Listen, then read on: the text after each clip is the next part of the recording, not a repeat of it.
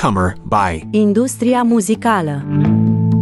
Aici ne centrăm atenția pe noi veniți la masa industriei, suflul nou, cei care făuresc soundtrack-urile vieților noastre pe următorii 10 de ani. În acest episod vorbim despre trupa Zimbru, un band format mostly din prieteni talentați. Ramona Cojocaru are mai multe detalii legate de trupa cea mai bucuită din showcase-ul MMB de anul trecut.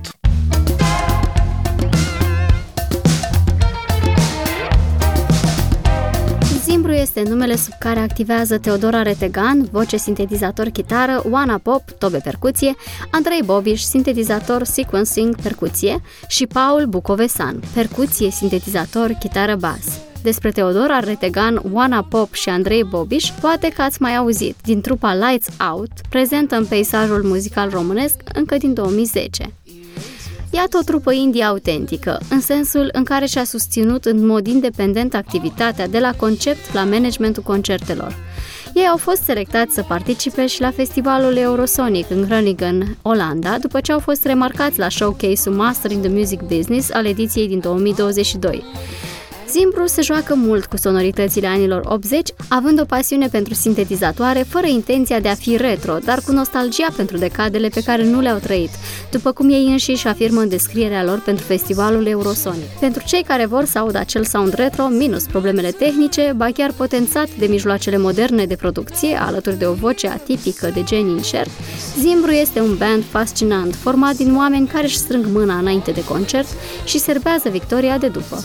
Au acumulat destulă experiență încât să simtă când e bine, ce să facă să fie și mai bine și mai mult au studiat 2 ani înainte de a ieși cu acest concept în concert.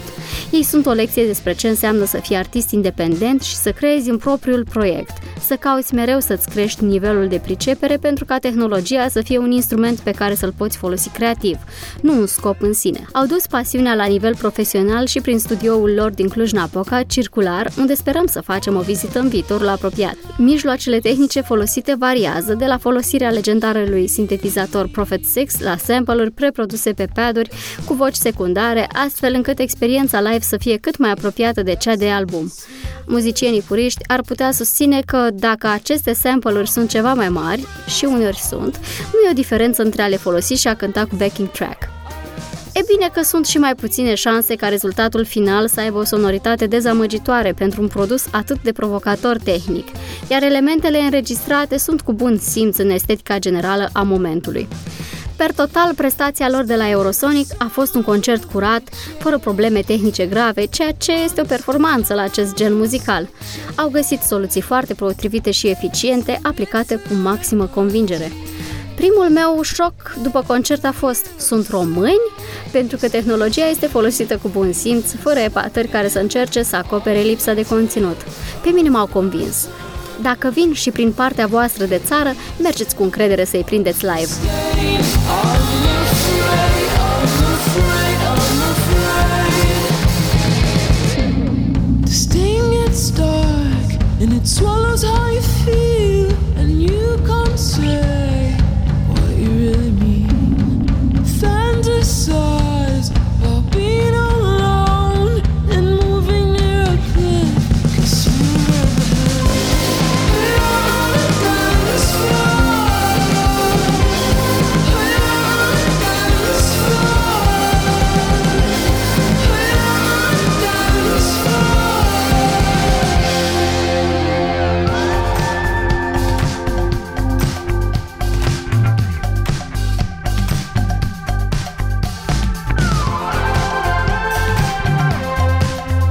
Proiectul Zimbru a apărut ca o colaborare la distanță între mine și Teo. Teo era în Anglia, eu eram aici și amândoi făceam producție muzicală, studiam producție muzicală. Nu am mai făcut muzică împreună vreun an și jumătate, cred, până când scrisesem eu o mică chestie care nu semăna deloc cu ce făcusem noi înainte. Era foarte pop și electronic și am trimis lui Teo dacă are chef să exploreze, să joace deasupra. Și din acea mică idee am făcut prima piesă Zimbru, care la momentul ăla am și lansat-o, dar ulterior am dat jos piesă pentru că era super diferită de ce am ajuns să facem. Din 2016 am început să lucrăm la proiectul ăsta și noi am debutat în 2019, deci am avut 3 ani de joacă și de învățat, în care am învățat să fim această trupă, Și piesele, basically, le-am scris majoritatea la distanță.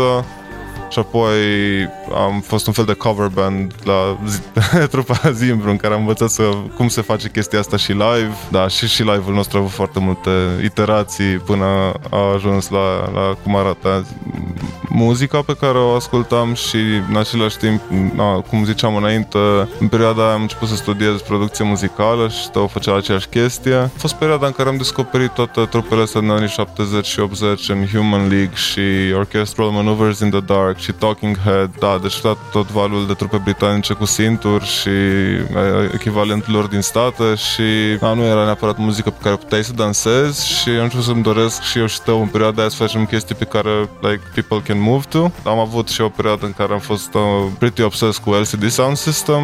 Din chestiile astea, da, cred că se simte ce e în muzica noastră, felul în care folosim sintetizatoarele, felul în care folosim percuția, amestecul de genuri muzicale. Nu mai există o regulă, adică cred că la fiecare piesă a fost ușor diferit, nu scriem foarte ordonat sau nu avem un proces anume, ne și întâlnim destul de rar pentru scris. Teo și stă la București de o vreme și cumva când ne întâlnim încercăm să fim pur și simplu foarte creative, fără să punem neapărat și latura asta productivității peste, să ne bucurăm de momentul pe care îl avem. Păi a fost un program de licență în inginerie și producție muzicală la distanță la Berkeley și e o licență care îmbină materii de trunchi comun tip conservator cu materii specifice de inginerie și producție muzicală, de la critical listening, la aranjamente pentru diferite tipuri de ansambluri, la, recording techniques, la skill-uri aplicate de cum să lucrezi într-un studio cu oameni și colaborare și cum să folosești diferite tipuri de tehnologie pentru înregistrări. Dar acolo am învățat să fac tot ce știu, ce să zic, că da, înainte nu știam să produc muzică, să înregistrez muzică, înainte cântam la chitară și cam atât și scriam muzică la chitară și practic, da, în licența asta am învățat să fac toate chestiile pe care le fac zi de zi la Circular, la studioul nostru.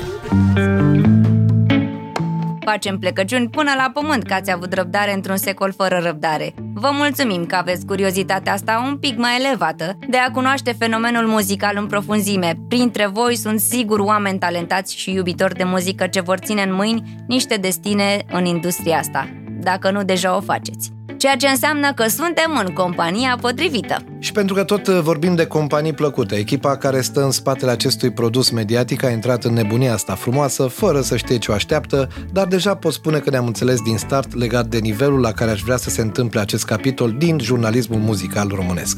Este un proiect deschis către cei care cred că au un cuvânt argumentat pe subiect și un pic de timp. De aceea mulțumesc membrilor echipei, cam în ordinea în care au intrat, aproximativ. Denis Nistor, absolvent de jurnalism, al cărui podcast pe YouTube Outsider.irele se concentrează pe scena hip-hop. Ramona Cojocaru, pe care o puteți găsi la Iași, la studioul ei TimeCat Recordings. Eliza Manda, coprezentatoarea mea, cum spuneam, o găsiți în multe outfituri muzicale și dacă o căutați atent, o găsiți și pe ultimul album Iris, Nelu Dumitrescu. Cu ocazia asta îl menționăm și pe Cristi Dumitrescu, care ne-a primit de câte ori a fost nevoie în studioul lui și ne-a suportat cu toate dublele, triplele și așa mai departe. O mai avem pe proaspătă absolventă de jurnalism Ana Maria Crețu, pe cea mai junioară dintre noi Anemona Petrică, ce ne ajută la multe task-uri de organizare și nu în ultimul rând, îl avem pe Vlad Rugiu Bei, inginerul nostru de sunet pasionat de hip-hop, beatmaker, producător pe al cărui CV se află nume ca NCTK sau Macanache și cel căruia îi se datorează în cea mai mare măsură modul în care sună acest podcast. Și mai mulțumim și artiștilor, asistenților, artiștilor, producătorilor și celor nu puțin la număr care ne-au încurajat să pornim la acest drum destul de sinuos. Sunt convins că treptat vom avea invitați și colaboratori dintre cei mai diversi, doar stați pe aproape, vă garantez că vom aborda industria din toate unghiurile ei, în toate genurile ce o reprezintă și, în genere, sper că atenția și răbdarea voastră să o avem, că, în rest, noi o să săpăm să vă aducem în continuare idei, sfaturi, gânduri și direcții de acțiune care să facă industria muzicală românească mai ușor de descifrat. Până la următoarea ediție, ascultați muzică și lăsați industria pe seama noastră!